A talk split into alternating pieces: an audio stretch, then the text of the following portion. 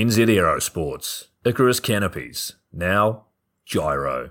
That's right, we've rebranded, and Gyro is our next generation. It honours our founder, as that's the name we knew him by, but Gyro also marks the start of a new chapter. And not to be biased, but it's going to be fucking epic. Long story short, we're more us than ever. So if you're new to the sport, or even a Sky God Ninja Turtle, welcome. I think our valiant leader Lucy, Gyro's daughter, says it best. And we still got that fuck yeah attitude. Rebrand! Woo! Rebrand woo indeed, Lucy. Anyway, head over to gyro.com for more info and get amongst your legends. I was 19, broke, unemployed, and sold my girlfriend's canopy for drug money. So I thought I better sew her a new one. What a sentence, and what a story.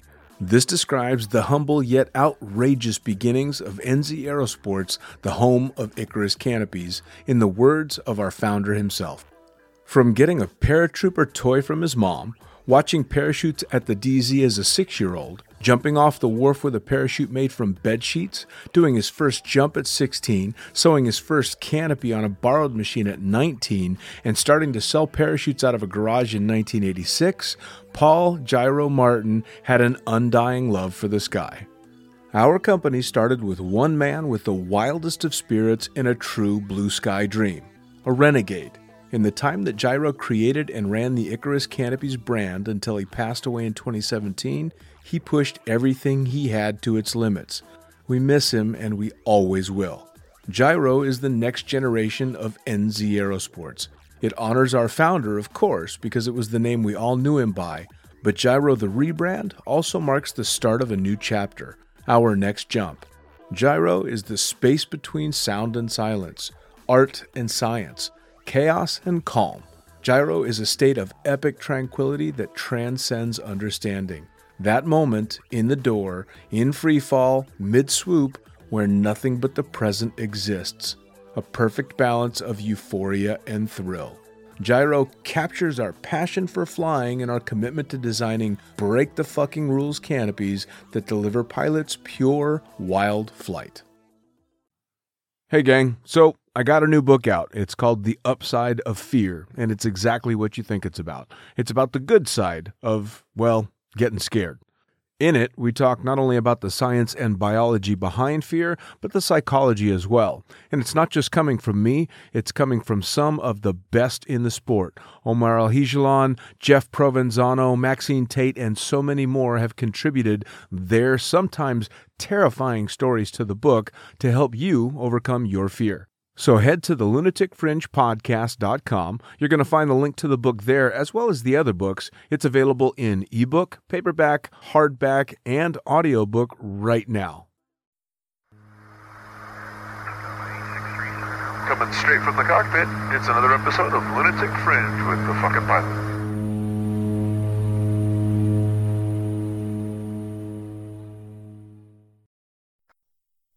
Ready, set, go. All right, back in another quarantine can edition of Lunatic Fringe Into the Void. And we're going to dive right into it because everybody's bored off our asses. So tell me, who the fuck are you and what do you guys do? Hi, um, we're the Wild Things. I'm Shannon. Um, and we're kind of just best mates and we do a little bit of flying here and there. Um, we attempt to fly some two way dynamic in the tunnel, but we're kind of new at that. Um, and we go to heaps of boogies and camps around the world and do heaps of fun free flying. And you said you're the wild things. Wild things. uh, uh, okay.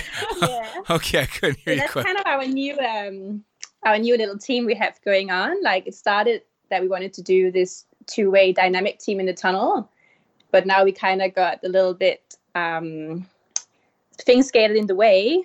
Yeah, yeah, that Corona does. came in the way, and now we kind of just started doing all like all other kind of funny stuff. So now we do yoga together. We all kind of adventures together.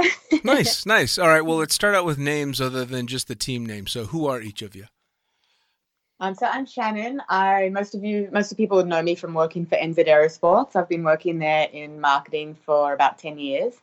Uh, so I'm from New Zealand originally, and I live in Australia now. Um, Okay. yeah, so I work in digital marketing. Um, I used to travel around a lot with canopies, um, demos and stuff for people to try out. And these days I kind of more just do the boogie circuit and camp circuit, free flying for fun. Oh, gotcha, gotcha. And who, who else we got? Uh, so I'm Louisa, um, and yeah, I'm I'm living in Copenhagen. Not right now. Right now, I'm stranded in Australia. Um, but normally, I live in Copenhagen. I'm studying in Copenhagen, um, but also skydiving at the same time, trying to live the best of both worlds, like keeping up with studies, but trying to be as much part of the skydiving scene at the same time. That's Um, pretty damn challenging, isn't it?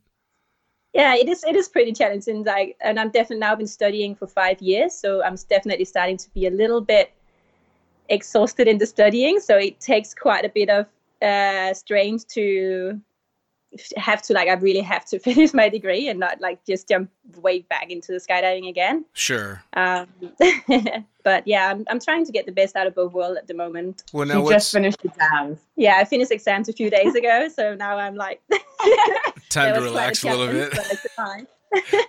Now, uh, what's the degree in? Uh, so I'm studying pharmaceutical design and engineering.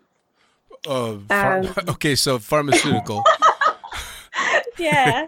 so at some point, I will be an engineer in designing pharmaceuticals. Uh, I have half a year left. I just need to write my master thesis now, and then I'm pretty much done. Okay, so when you say designing pharmaceuticals, are you talking like chemically designing them or making them pretty and appealing? She can make drugs. Ick. You're gonna make drugs, so you're gonna be really popular on the drop zone when you get back into jumping hardcore. but yeah, designing them chemically. Um, yeah. Okay, all right. Well, yeah, it's always safe to ask, right?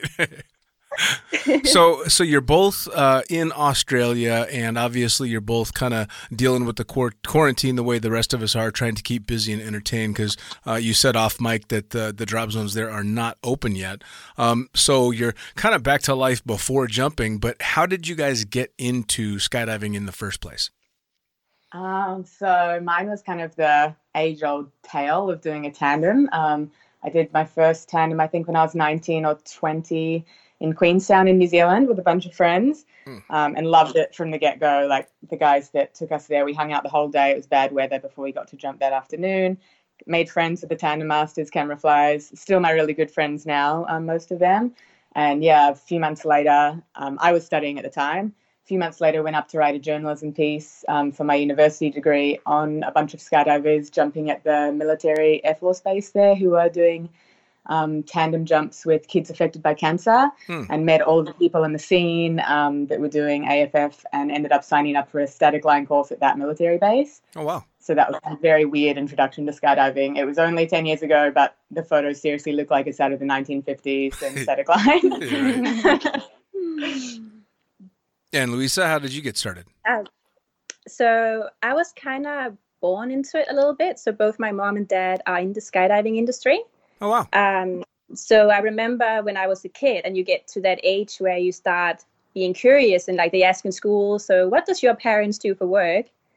And I kind of started getting interested in what, like, try to understand what they were actually doing. So both my mom and dad works for Larsen Brusgaard making altimeters. Okay. Um, and yeah, of course, I started to get interested into this world, like what what the skydiving world was about. Um, so when I I think I was twelve or thirteen, then I got my first tandem Oh wow! and and got totally like I would I just loved it. Um, and I remember seeing some freestyle videos, and I was like, oh, that's just that's exactly what I want to do. Um, so when I was 14, I think my I went and started flying in the tunnel a little bit.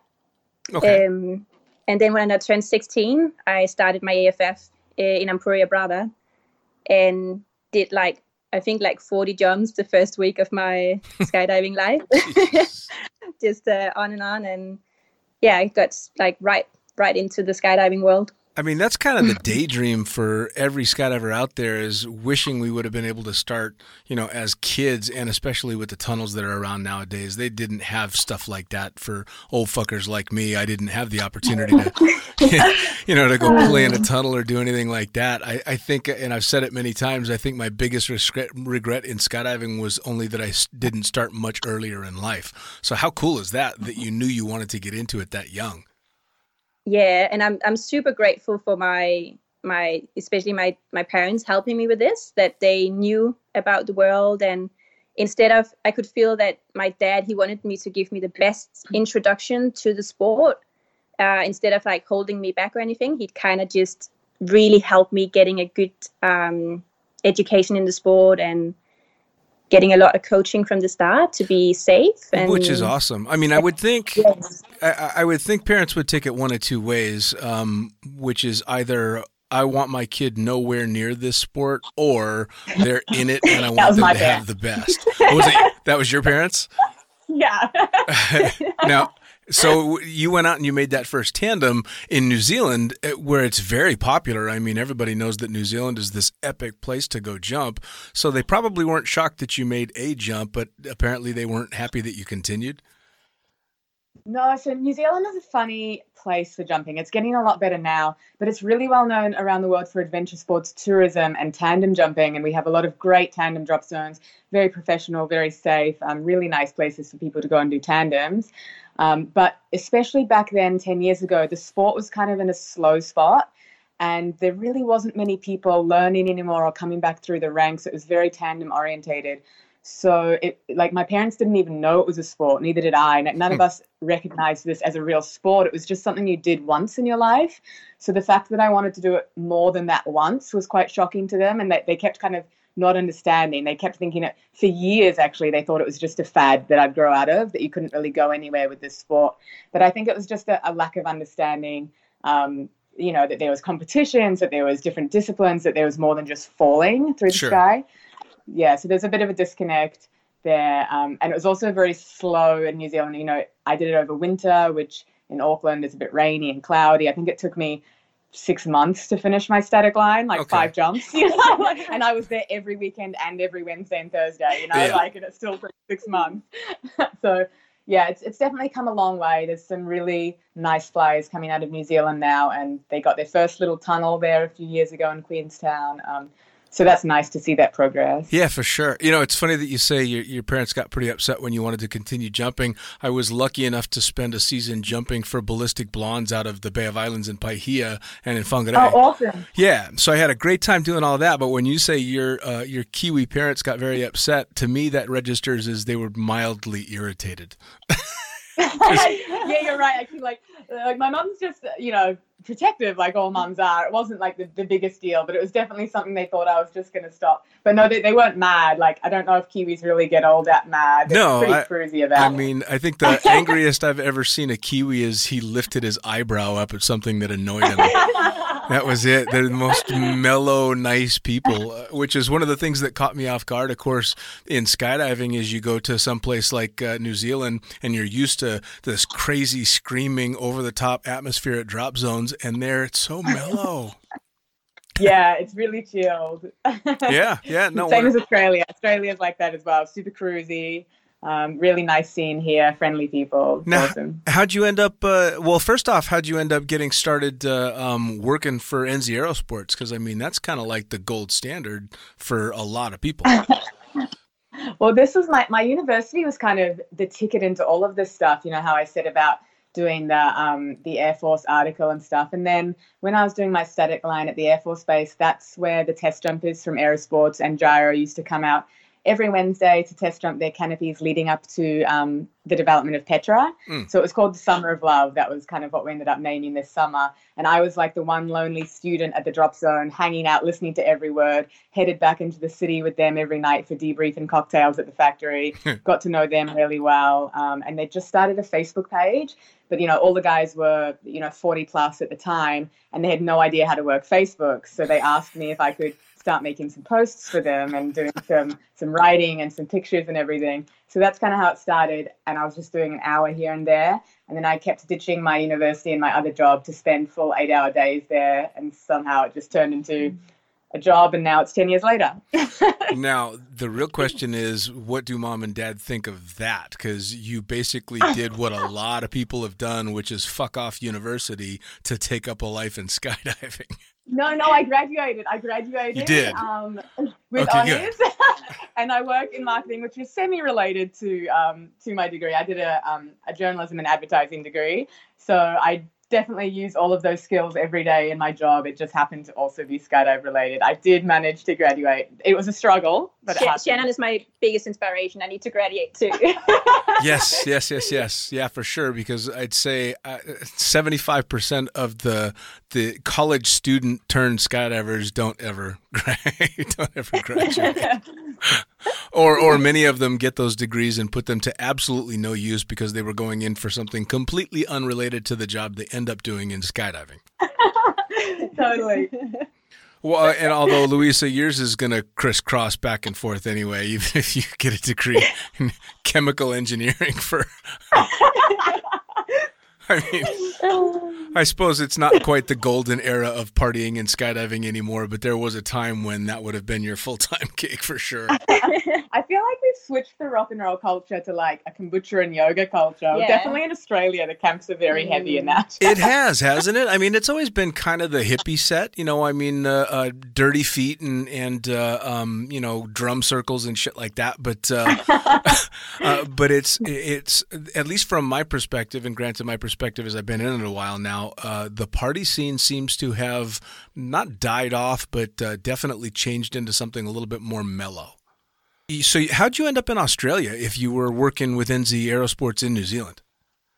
I was kind of just chasing the dream. Um, there was there's just not lots of um, camps and boogies and events happening in New Zealand. As I said, it's really progressing now, and there is a lot of really cool stuff happening with, um, for example, skydiving Kiwis down in the South Island with Lee and Sophie, and um, Hayden at the skydiving school up at Skydive Auckland. Um, the Ballistic Blondes used to be awesome to fun Mm. jump up there. So there's definitely cool stuff happening.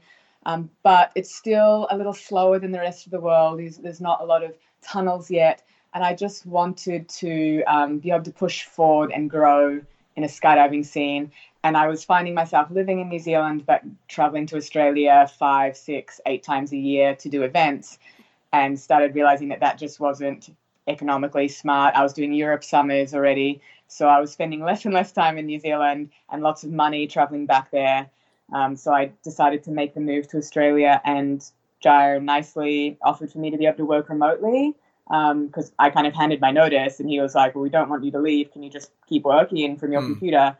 Um, so that was four years ago now, and so that's now what I do. I live summers here in Australia, and I generally head to Europe for three or four months in the summer, except this summer because Right. Corona decided that we'd be here. Yeah. Well, that's awesome, Yeah. though. And I mean, what a great way to end up there. I- mean, I, I know exactly what you mean simply from the time that I spent working with Ballistic Blondes, because as a tandem instructor, it was heaven. I had very slow weekdays, basically sitting on the beach waiting for walk up customers. Uh, weekends would be a little bit busier, uh, but I spent most of my days just being a beach bum, which was amazing. Um, but if I was a fun jumper, you'd go nuts, because especially with, with, with the Blondes in the Bay of Islands, it was a 30 minute van ride to the airport for a 30 minute airplane ride to jump onto the beach. So, yeah, not a great fun jumper model. Yeah, exactly. Yeah. And especially considering you'd only put one fun jumper at a time in the 182 we were flying, eh, not a lot happening on solos every time. I'm looking to feel. Yeah. Now, Louisa, you you started out in the sport and you started jumping in the sport, so obviously your your dad wanted to aim you in the right direction and make sure that you were learning all the good stuff. When did you know I really want to get into this? I want to be jumping my ass off. Um, that was like pretty much from day one when I did my my AFF. I I just really I really got into the free fly scene. Uh, I just loved the feeling of like I always I always wanted to find a sport where I could use my body like in gymnastics and stuff like that, but kind of never really found the perfect sport for me Mm. until I found skydiving and I realized this is exactly the type of body awareness, body movement I'm looking for.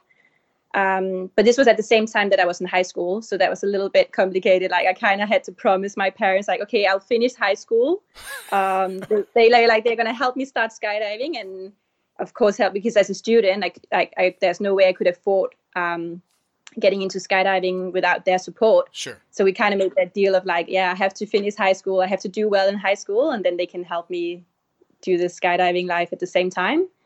Um, but yeah, I was pretty much into it from day one. Like also because I kind of started in the tunnel a few years before the AFF, and already there, I just I just loved the flying and Sure. and then the skydiving showed me this skydiving community, which was like I just everyone was having opening arms to me when I got into the skydiving world, and I just felt like it was a perfect place for me to be. And I still feel like that. That's like ten years later today, and I still have the exact same same feeling about the skydiving community and the skydiving life. That it's still like some of the best place to be.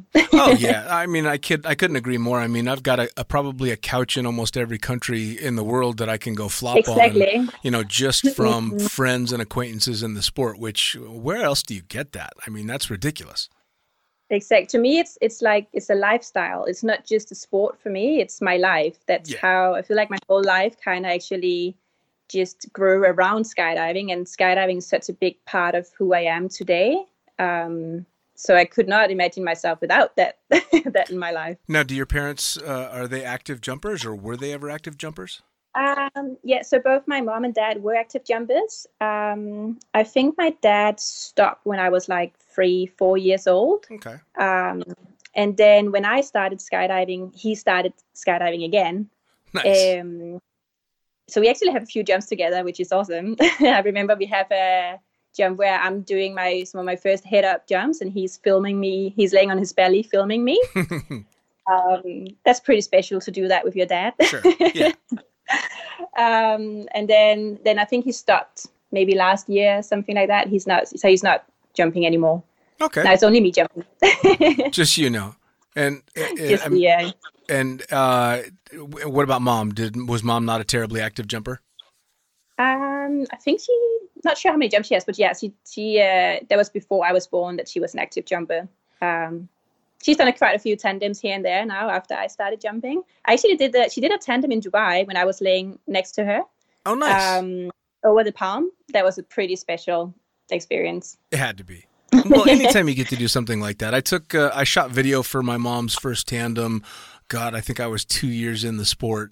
Um, and then uh, um, many, many, many years later, in fact, I think two years ago, uh, rolled out the door and watched my dad do his first ever tandem, which was really cool. Oh, that's super cool. yeah, something I swore he was never going to do. I didn't ever think he'd do it, and he shocked me by asking if he could go make a tandem. So it was awesome. Maybe there's hope for my mum yet. Yeah. Uh, have, Mum, now, are you ha- listening? have either of, have either of your parents jumped? No, neither of mine have. My I have a twin sister, and she's done two. She she was part of the group of friends that we did the original tandem together, and she's done one since I was a jumper. I was actually meant to film her. A friend of mine took her on the tandem, but I was on the jump before as well, and we got out in a hailstorm and landed like five paddocks away and didn't make it back in time for Oh. her jump. Oh no. So yeah, she wasn't too impressed at that, but yeah, that that can happen. I, I tell you what, that's one of my biggest memories with New Zealand. Is a bad spot can get really interesting really quick. yeah. There's, I mean, there's outs everywhere, but there's outs fucking five hills over, and you never, at least where I was Yeah, jumping, exactly. you know. Uh, And we jump in some funny weather as well over there. Yes. Yes, yes. Well, you know what threw me off more than anything with New Zealand was the uh, no age restriction for tandems. Yeah, that's right. Yeah, a lot of the um like tandem masters kids and stuff have been really young. Oh yeah. Um, they love it though.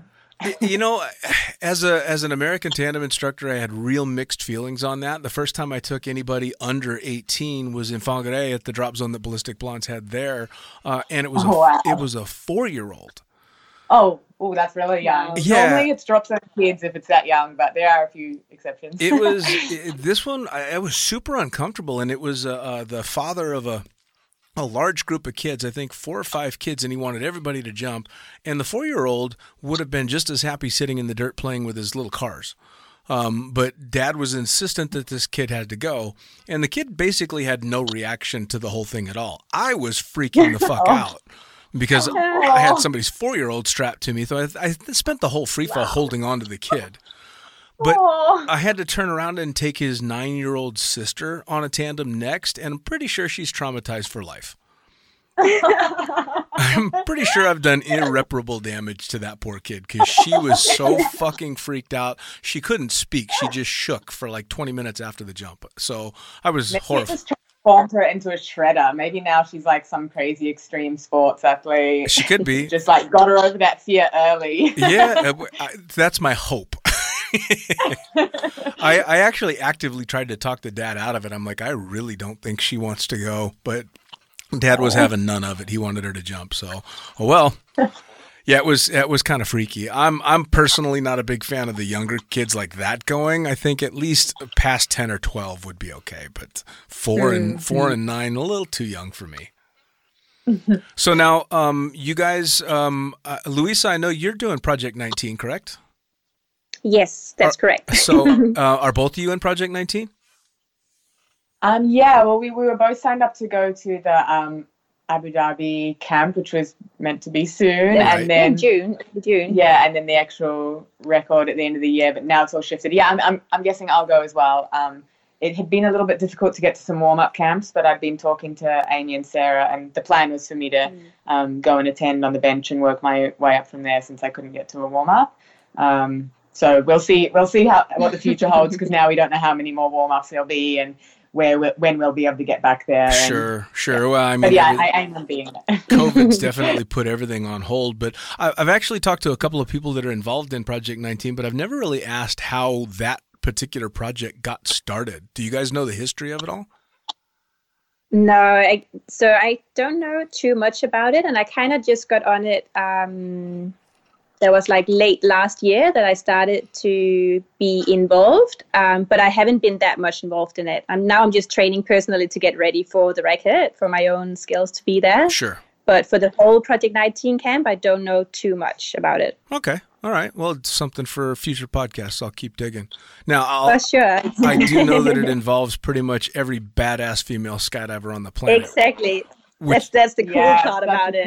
Oh yeah, It- oh, it's just awesome. It really is an incredible field of people, and I mean, every mm-hmm. single time another name comes up, you're like, "Yep, yep, absolutely, it's gonna be an." and already now you, you can feel like the community behind it and it's just like how many ladies here that are supporting each other and making all these camps it's just that's the like that it's so incredible to be part of this now it's such a cool power it's such a cool energy that they are creating these ladies absolutely. um so yeah well, and really, it's that's going to be really interesting to follow I've had uh, uh, Cornelia Mihai and Olga Naumova on a couple of times on the podcast and talked to. I just had Kashiki on. Um, all these amazing female athletes, and one of the coolest things, at least in my opinion, about modern skydiving today is there's really no separation between male and female in this sport because it's not needed.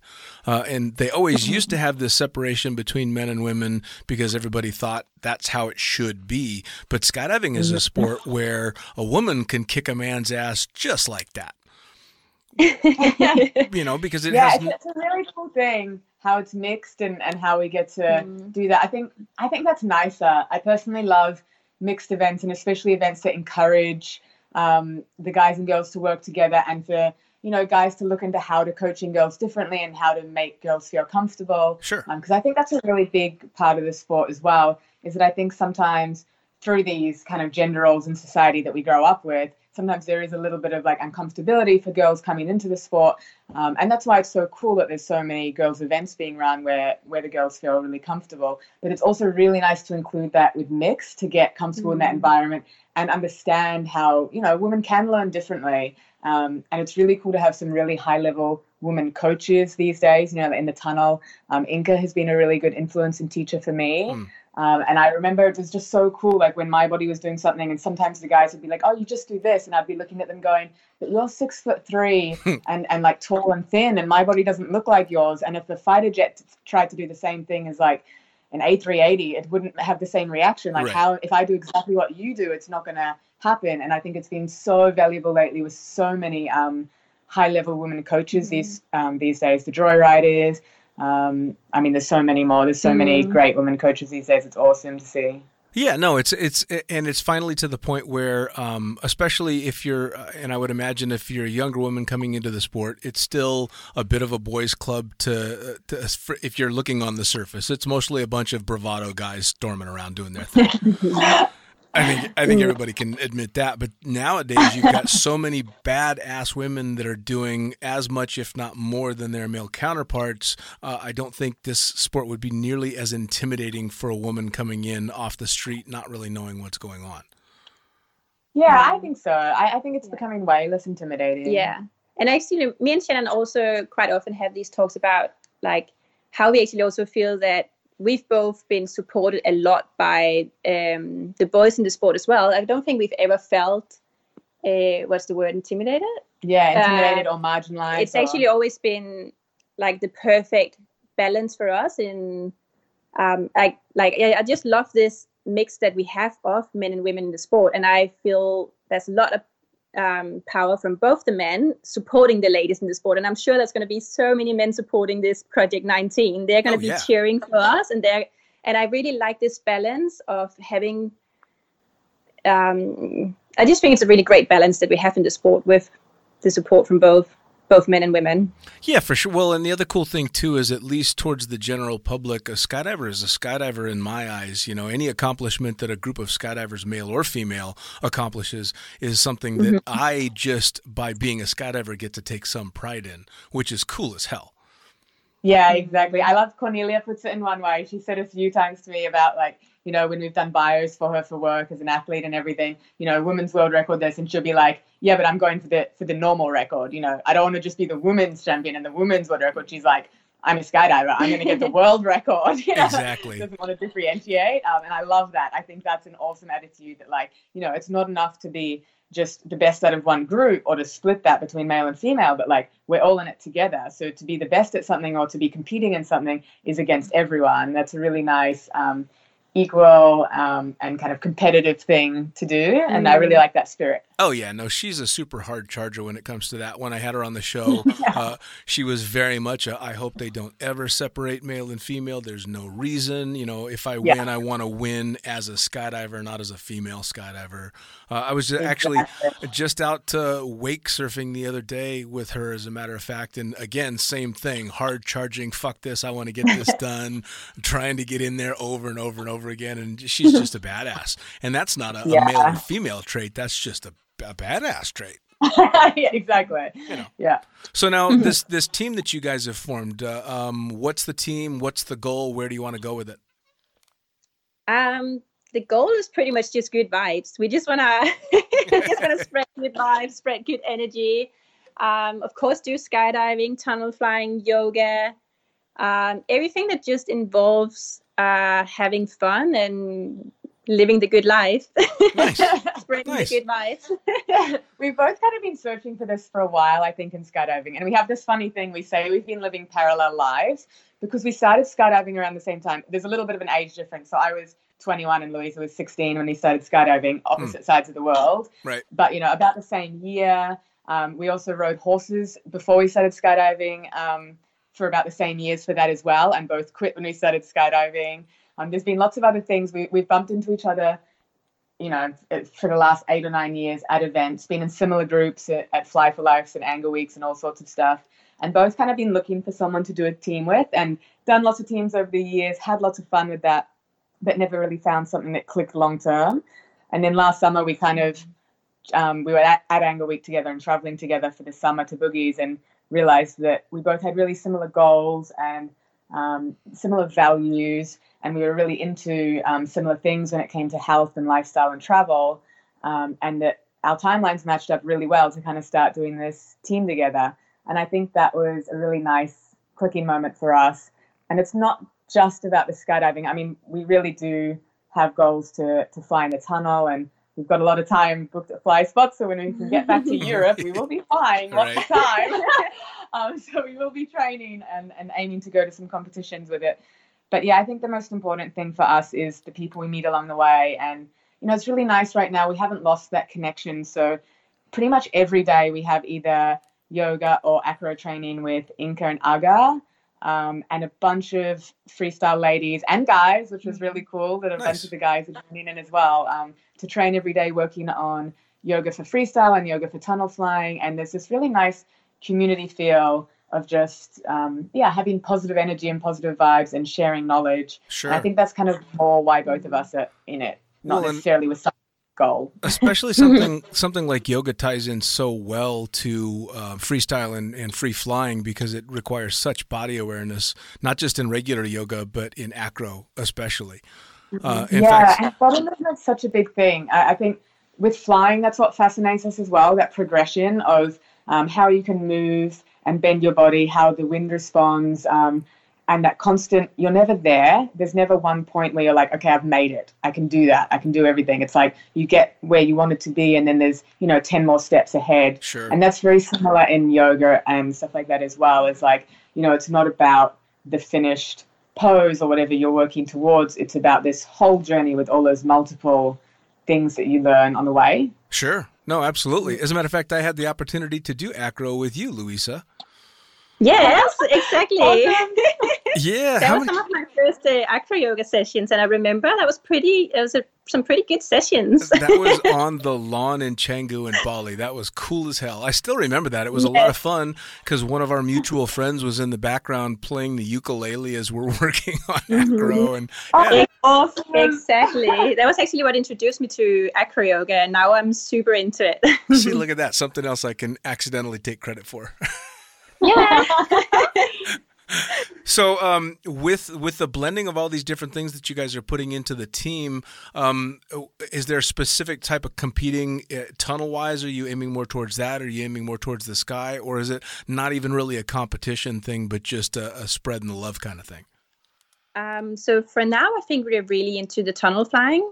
Uh, we already did a few competitions in two-way dynamic um, in the intermediate dive pool. So that's a little bit more simple dive pool Mm. than the more advanced one. Um, and that's, I think that's kind of our goal for now to really get good as a two-way dynamic team. Um, And that's Yeah, not, it's really a- that's not an easy discipline. I mean, holy shit, that's tough. No, but we've got this. we have lots of good coaches and lots of good um, Yeah. support. So yeah, at the moment we've, as soon as we can, obviously fly Mhm. again. Our goal is to um, work on learning the few moves of the open dive pool that we can't do well yet, like the um, head down 360s and some of the more Mhm. complicated. and also to build Um, a free routine, that's also going to take a little Exactly. bit of which we're really Well, looking yeah. forward to because we feel like that kind of combines all of our loves of the Yeah. yoga and the acro and the flying into one to make something really cool. But um, yeah, it's definitely going to take some work to get competition ready with that one, but we're willing to put the work in. well, now, and I have very limited knowledge of how everything in the tunnel works, but the dynamic is the slightly slower airspeed, but much more um, over the top movements. Yes. Well, these days it's actually high wind speed. Like a lot of the really top teams are, are flying on really high wind speeds, up to like 100% things. Um, maybe the free routine's a bit less. Um, I, I don't feel like I'm quite at the level to be able to speak on what the um, high level teams do, but yeah, I wouldn't call it low speed flying anymore with the dynamic. I think it's mostly done on higher speeds. Um, but it's when you you fly um, three pages of three moves. Um, yeah, so three times, and then it's so you do speed rounds based on the um, how fast you can do the rounds, and then there's one free routine that you do, which is like a yeah one that you design yourself. Well, now, so how do you guys, uh, especially trying to work through? Granted, you work remotely, which must make life much easier when you're doing stuff like this, mm-hmm. especially because it's in the sport. Yes. But Louisa, mm-hmm. with you going to school and everything, tunnel flying, well, skydiving, anything air sports wise, this shit is not cheap. so, mm-hmm. how do you manage? Yeah. How do you handle the travel and the tunnel time and the jumping and all that, and still go to school and do all this? I mean, that sounds insane to me. Yeah so i'm i'm definitely getting a lot of support from my family. Mm. um especially um yeah they're helping with me with all the expenses because as a student there's no like i can't afford the skydiving life that i'm living right now.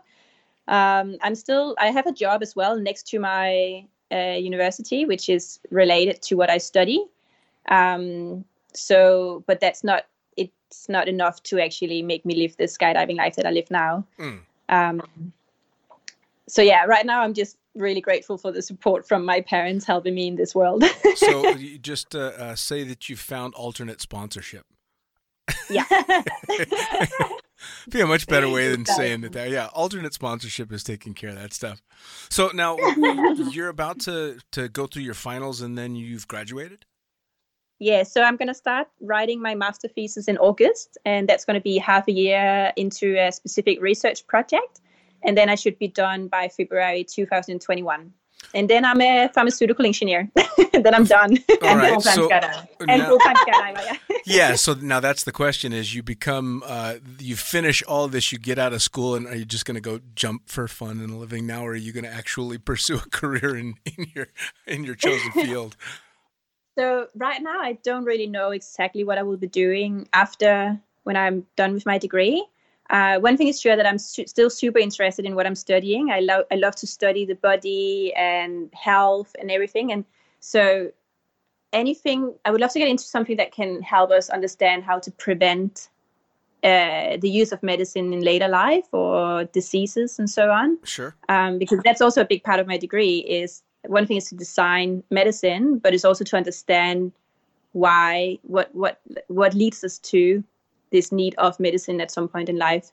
Um, so I hope that I can somehow turn my degree into, yeah, something like how we can live a healthier lifestyle, how we can prevent um, all sort of disorders later in life. Nice. So I don't know exactly where I'm going to go with my degree. I, I still feel like I'm I'm 25 now, and I feel like I still have some years to go out and do stuff and One explore, travel, and I'm always I like to see life in like different chapters, and I feel like this university chapter has been super interesting, and I love what I'm studying, and I'm super passionate about it. But I do feel like I kind of need a little bit of a different chapter now Sure. after this degree. Um, what's that going to be? I have no idea yet. well, and, and what a bizarre time uh, to be going through all of this as well, because you're going through a major transition in life, as everybody does around that age, where you're kind of going from the stuff that you get to do as being a kid and then figuring out how you want to transition into whatever being an adult means. Uh, but now, with this corona shit that's just jumped on top of everybody, I don't see us coming out the backside of this living the same life we did just three, four months ago you know, I mean, things are gonna change and have changed dramatically. So it'll uh, it'll be a really interesting time to see where this all morphs into now. mm. Yeah, we, I think we've been struggling a little bit with not being able to make plans um, because our lives both revolve so heavily around um, traveling and booking flights and booking events. You know, we had probably, I don't know, 15 events lined up in Europe this summer that are all cancelled. And so it took a little bit of adjustment for our minds to go, okay, now we just plan day to day. And it's not about planning what's happening in six months. And it's not even worth thinking about or worrying about it. But it's just like, cool, this week we're going to do these five things and, and planning in, in a, a different type of adventure and trying to make the most of that just to prevent kind of the anxiety of not being able to live the, that those normal lives that we had Sure. and not being able to plan for the future. But I think for the most part, we've stayed really positive about it. Yeah. And I feel like we've been really good in finding activities to do here right now and yeah, not be that dependent on the traveling life, but realize that we can actually have fun here in the house with the ukuleles and Right. uh, just do yoga three times a day. we've also been very fortunate. Like I have to admit, we've been super fortunate. You know, I still um, have a job, which is great. Um, you know, a lot of people probably don't in this time. Um, you know, Louisa's university became online and remote, so she could do it from here. Um, we're in a really nice place. We're at my house in the Gold Coast where I live with friends. Um, we're in a really safe country that has um, great healthcare, and we've been able to go outdoors and go to the ocean pretty much through the whole thing, except for our s- two weeks of quarantine. Right. And so we've been really, really lucky and fortunate to keep that connection to the outdoors. And that's been really influential in keeping, you know, those positive vibes and energy alive in us. So And I know that a lot of people are struggling and we've Yeah. been very lucky. and also just the part that we are so lucky that we've kind of been quarantined together like me and shannon as as best friends is pretty much that's been that's pretty lucky for us that we Sure. could have this time together and because yeah Well, yeah, we, we definitely have the chance to be lonely, which is nice, you know. It's and we've had lots of nice online connections with people. Um, yeah, it's it's super lucky that we're here. We've been able to do heaps of team stuff that we kind of never would have taken time off Mhm. jumping to, you know, just talk about other things that we want to do and make plans. And now we've kind of had all of the time in the world to do that. So, Right. Yeah. It's definitely Cool. forced people to reassess a lot of things, for sure. I mean, because I, I like a lot of people uh, before this all happened, yearned for the day when I could just take a week and flop on the couch and watch Netflix and be a complete bum. And now it's the worst fucking thing ever. and it's Yeah, and It- both of us talk so much about um, about how we wanted to get our bodies ready for this team, like physically for the tunnel, and treating this like a sport. And we talked a lot about what we wanted to do with yoga and acro. And to be honest, like we were so busy with work and study um, and flying that we never managed to fit that in. And now it's like we've kind of been it's been forced on us, and it's Sure. been kind of nice to put to prioritize that. And really, it's kind of like a different goal. You know, and it's- um, it's funny how I see it hit different people different ways because for you guys it motivated you to do a lot of that stuff, but for a lot of my friends this has been very demotivating and they're having a tough time even doing the home workouts that they can do cuz they're just too busy sitting on the couch watching the next thing that comes on Netflix or I mean uh, I am one of many of my friends that have decided to take a break from drinking cuz holy shit you can get through a lot of wine in a quarantine. I think that's where we come into being lucky with having each other as well, because it, probably we would have been more likely to be like that if we were alone. Sure. But with the two of us, it's like one person gets up and decides to do yoga. It's like the other one does too. You know, Yeah. like it's um. It's almost like we've been more busy during this time than in our normal life. because we both have work and studies. We kind of still have everything normal. Um, and then we just top it up with all the activities that we're trying to fit in at the same time. Right. Which is, I'm actually really grateful that I, I'm, I can't even say that I passed my exams yet, so I shouldn't say that. but I hope I did. It was the most comfortable exam setting ever. She's like up in my room with like the diffuser on and crystals and plants. I was, Very relaxing I was very space. relaxed about those exams. Never been that relaxed in all the five years of my studies before. So I'm not sure that's a good or bad sign. Um, but Well, we're gonna ha- we're gonna have to check back in after the fact and find out how you did. I'm, I'm gonna be curious now. Yeah, when the when the quarantine hit for me, I had three days before moved in with my girlfriend of two years. So I went from living alone for eight years to being with my girlfriend for two days before we got locked down. Oh wow. wow. So it was a test. Yeah. it was definitely a good test. But just like you guys, at the end of it all, it turned out to be great not to be on my own. I would have gone ape shit by now uh, with this much time locked down. It would have just, there's no way it would have turned out good. no way. I feel So- like me and Shannon kind of also had this team on a little test here. Now we've been like spending two months together, literally 24 hours.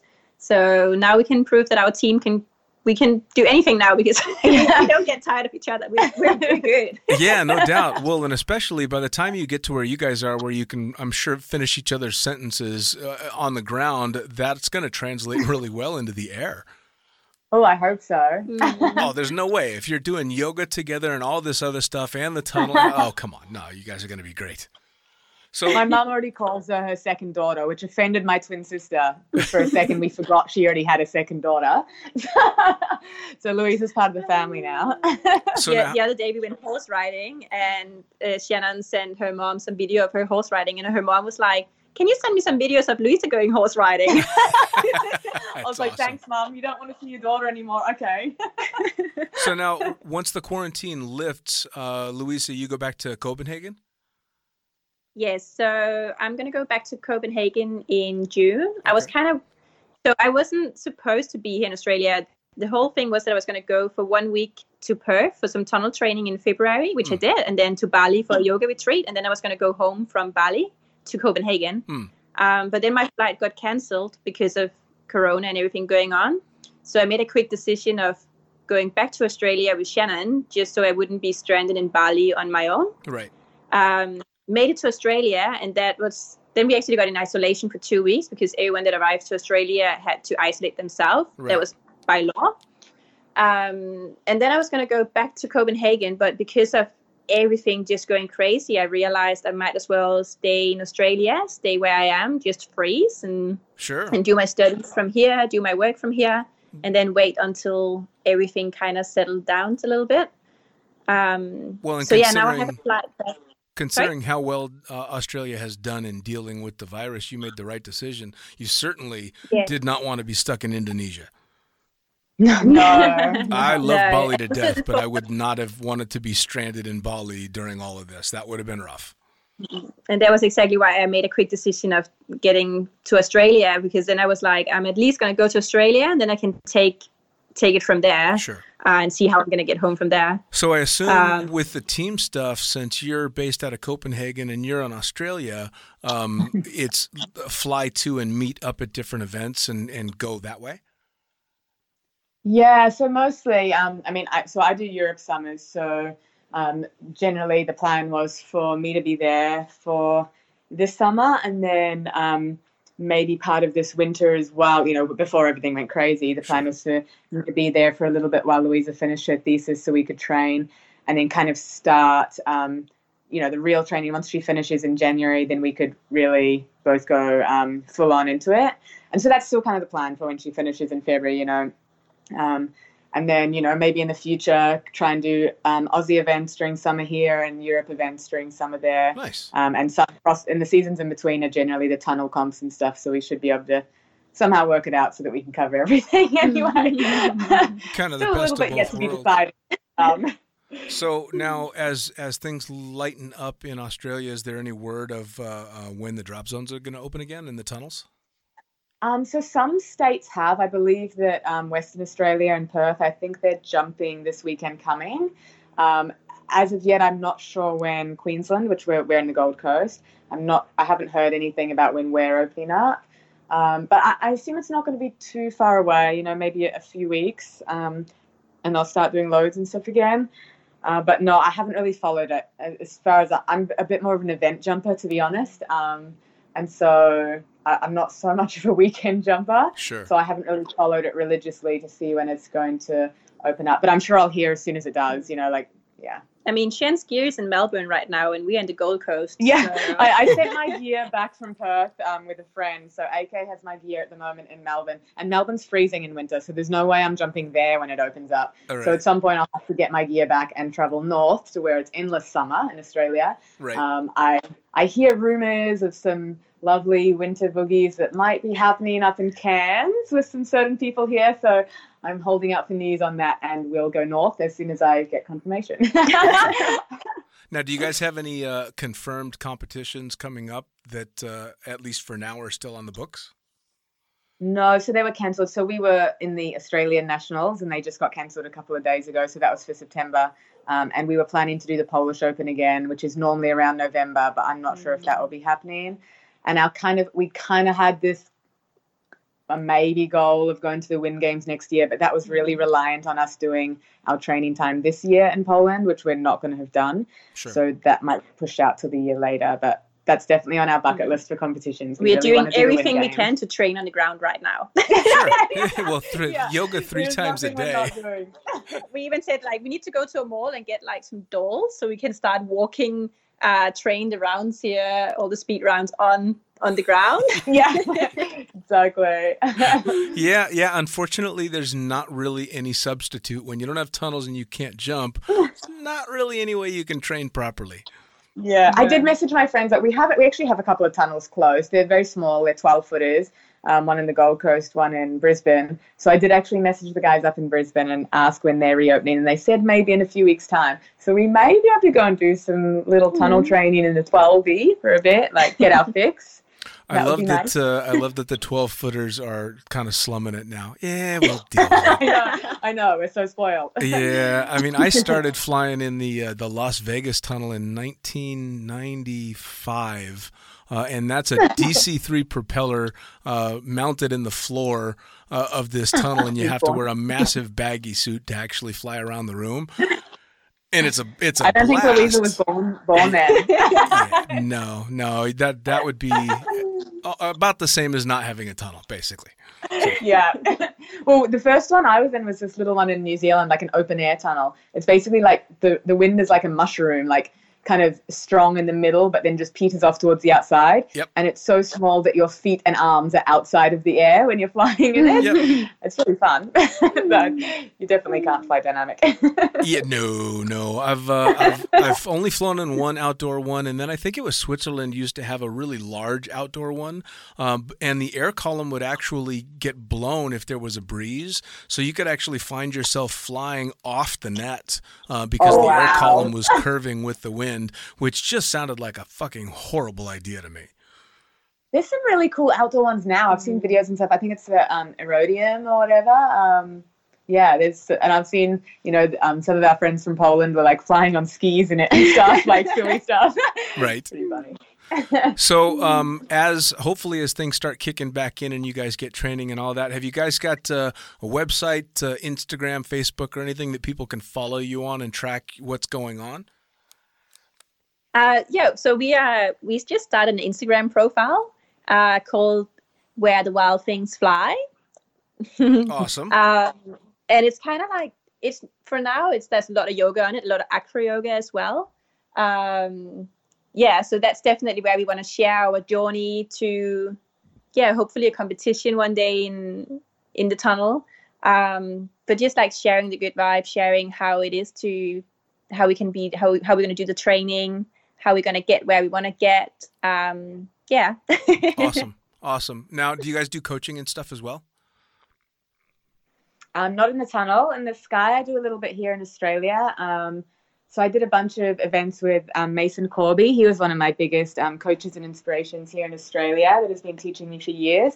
And he runs some really awesome camps here, um, free fly camps called Down Under Dynamics. So um, I coach for him sometimes now at his events there, which is super fun. I love doing that.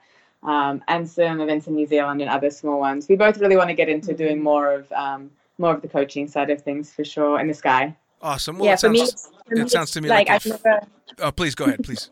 uh, I've never really, I've not done much coaching yet, but it's something that I really want to get into. Like now, I feel like I've been in the sport for ten years, and now I feel like I'm starting to get to a point where I want to give back a little bit and maybe help, um, yeah, help other girls get into the sport. And I feel like it's my time to give back to the sport. I've been, I've been given a lot, and I want to give back. Well, So and I should think, get uh. I think being able to coach and to pass it on also fits in very much with uh, uh, your feel for the community of it. You know, I mean, that's Mm-hmm. very much what skydiving is all about. Most of us only got where we are because someone was willing to help us out.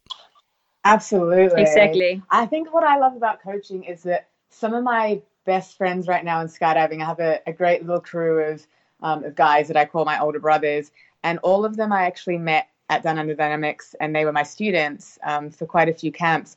And they progressed so much, you know, that they've been jumping hard, you know, at, at all the events, and they've progressed so much that now when we go to events, we're all in the same group, Mm. and um, and it's amazing. And there's been some really great relationships and friendships formed on that. And I just want more people to fly with. I want more people up in the top groups with us. Sure. And it's the best thing and the best feeling of when um, when you've seen someone's journey like that, and then now you're able to just go, you know, fly with them, and they can fly circles around you. I think that's amazing. Sure. Oh, I used to I used to love being both a tandem instructor and an AFF instructor for what almost sounds like more selfish reasons. I loved seeing that light bulb moment that people would have uh, when they figured it out, when it clicked, when they understood that they could do something, and I'd get to kind of go. I did that, and it was such a wonderful feeling to know that you had passed it on to somebody else. You know, so um, it almost is a little bit selfish because I want that feeling for me that I've passed that on to them. yeah, for sure. I think it's a win-win. I think that's a really nice thing all around, and I think that's maybe why such good friendships are built out of that because you're both kind of feeling gratified by that. Um, Oh, yeah. by that feeling of accomplishment. Oh yeah, absolutely. So one more time, what's the uh, what's the Instagram page people are going to follow you on? Where wild things fly. Where Wild Things Fly. Louisa, are you going to post your exam scores? Uh, it depends. if, if it just goes radio silent and you never hear from Louisa again, you know why. yeah, yeah, fair enough, fair enough. Well, guys, I really appreciate you taking the time to sit down and talk to me. I know you've got a spare amount of time right now, but uh, you got to fit me in through all the the yoga stuff. So thank you so much for sitting down. Thank you It's so been a much. pleasure. Thank you. You guys been take care. We'll see you soon. You too. Bye. Bye. Bye. Well, there you have it. Another episode of the Lunatic Fringe podcast brought to you as always by, well, wait, not as always, actually. Brought to you now by Gyro. Formerly known as NZ Aerosports, you'll head to gyro.com for their next level line of canopies. By Pussfoot, the Extreme Sports Collective. Head over to pussfoot.com to check it out. By Summit Parachute Systems, check out summitparachutesystems.com to talk to Jarrett Martin and the gang about kick ass pilot rigs, rigging courses, and more. By Flyaway Indoor Skydiving, go to flyawaytn.com and check out all the cutting edge stuff to come. By Pure Spectrum CBD, head to purespectrumcbd.com to check out their wide range of CBD products. And as for us, head to the lunaticfringepodcast.com to listen to any of the hundreds of episodes currently available. Hit the link for our YouTube channel, pick up your copy of the Lunatic Fringe book or The Accidental Stripper, and get a sneak peek at upcoming guests. Once again, thanks for listening. We'll see you next time.